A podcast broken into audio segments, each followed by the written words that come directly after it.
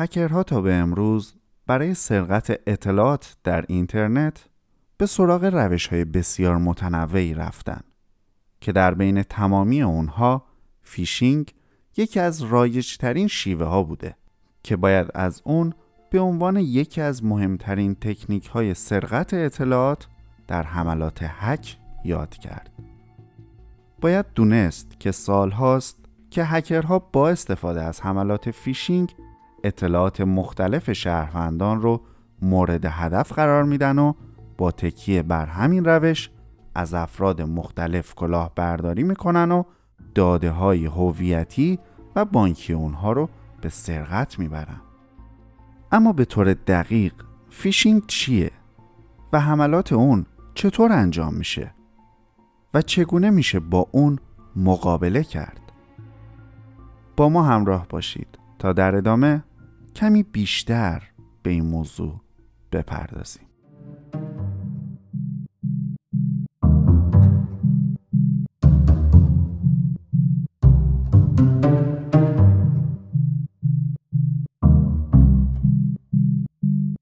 از آزمایشگاه سرتفا روایت‌های کوتاه از دنیای امنیت دیجیتال رو به زبان ساده می‌شنوید.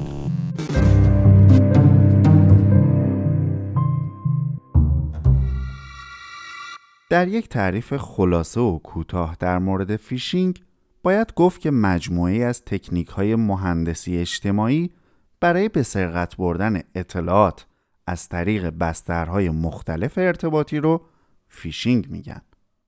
به صورت کلی حملات فیشینگ عموماً از طریق ایمیل ها و وبسایت های جعلی انجام میشن. اما نباید فراموش کرد که ممکنه هکرها از طریق سایر روش های ارتباطی مثل پیامک های مخابراتی و حتی از طریق پیام های مستقیم در پیام رسان ها مانند ارسال پیام در تلگرام یا واتساپ به سراغ قربانیان خودشون برن و اونها رو به دام بندازن. اما اصلی ترین ویژگی قابل توجه در حملات فیشینگ عنصر سورپرایز اونه.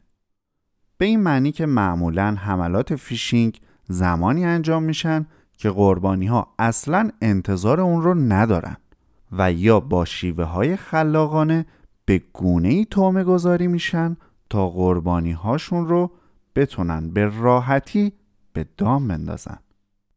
به طور مثال ایمیل های فیشینگ با موضوعات روز یا عناوین حساس و فوری زمانی ارسال میشن که افراد رو بتونن درگیر خودشون کنن یا از حواس پرتی های اونها به بهترین شکل ممکن بهره برداری کنن.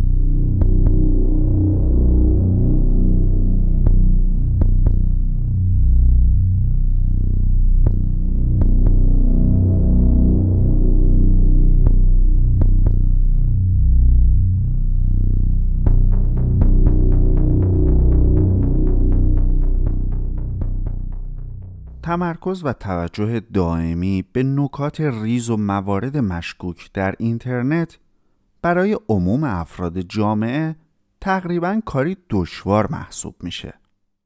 از همین رو هکرها با دونستن این پیشفرض به طور مداوم از حملات فیشینگ علیه افراد مختلف استفاده میکنن.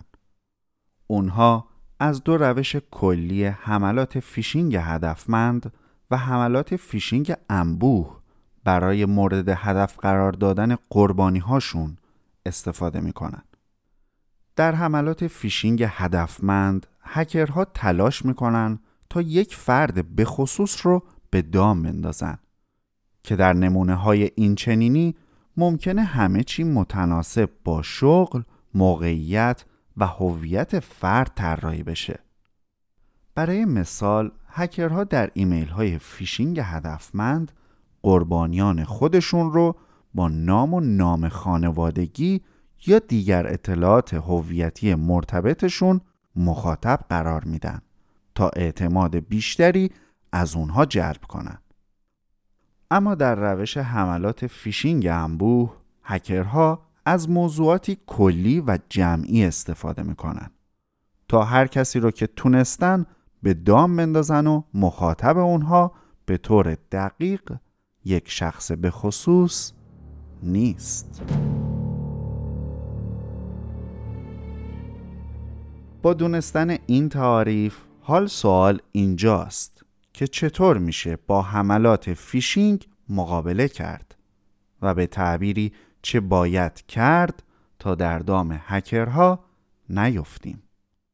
پیش از هر چیز باید بدونید که برای مقابله با فیشینگ توجه به نکات ریز فنی و آمادگی قبلی یکی از اصلی ترین رویکردهاست. یعنی اینکه برای مثال باید یک بار به جزئیات ایمیل های واقعی که قبلا دریافت کردید به صورت کامل توجه کنید و ساختارشون رو تا حدودی به خاطر بسپارید. بعد از بررسی این موارد حتما به این موضوع توجه کنید که در چه زمانهایی و به چه دلایلی مثلا شرکت‌هایی مانند گوگل یا اینستاگرام به شما ایمیل ارسال می‌کنند. فاکتوری که بسیاری از قربانیان حملات فیشینگ به اون توجه نمی‌کنن این هست که علت دریافت یک ایمیل رو از خودشون سوال نمی‌پرسن و به تمام ایمیل‌های ناخواسته واکنش نشون میدن. مثلا اگه ایمیلی با عنوان درخواست تغییر رمز عبور حساب اینستاگرام دریافت کردید، باید از خودتون بپرسید که آیا من چنین درخواستی به اینستاگرام داده بودم یا نه؟ یا مثلا اگر ایمیلی با عنوان موافقت با درخواست وام از طرف بانکتون دریافت کردید، باید از خودتون بپرسید که آیا اصلا من درخواست وام داده بودم یا نه؟ به همین ترتیب با بررسی چرایی دریافت پیام ها میشه دقیق تر با مسائل برخورد کرد و همین امر موجب توجه بیشتر ما به موارد مشکوک میشه. اما مهمتر از تمام این موارد، توجه به لینک ها و فایل های ضمیمه شده در ایمیل هاست. توصیه ما عدم کلیک روی لینک های دریافتی ناشناس به ویژه در ایمیل های ناخواسته است. در ایمیل هایی هم که انتظارشون رو از قبل داشتید، باز بهتر لینک ها رو با دقت چک کنید تا مطمئن بشید شما رو به چه وبسایت هایی هدایت میکنن. و در آخر، مطالعه روش های ایمن سازی حساب های کاربری، پیگیری اطلاعیه ها و اخبار امنیت سایبری میتونه آگاهی شما رو برای مقابله با حملات فیشینگ و دیگر تهدیدات مشابه افزایش بده.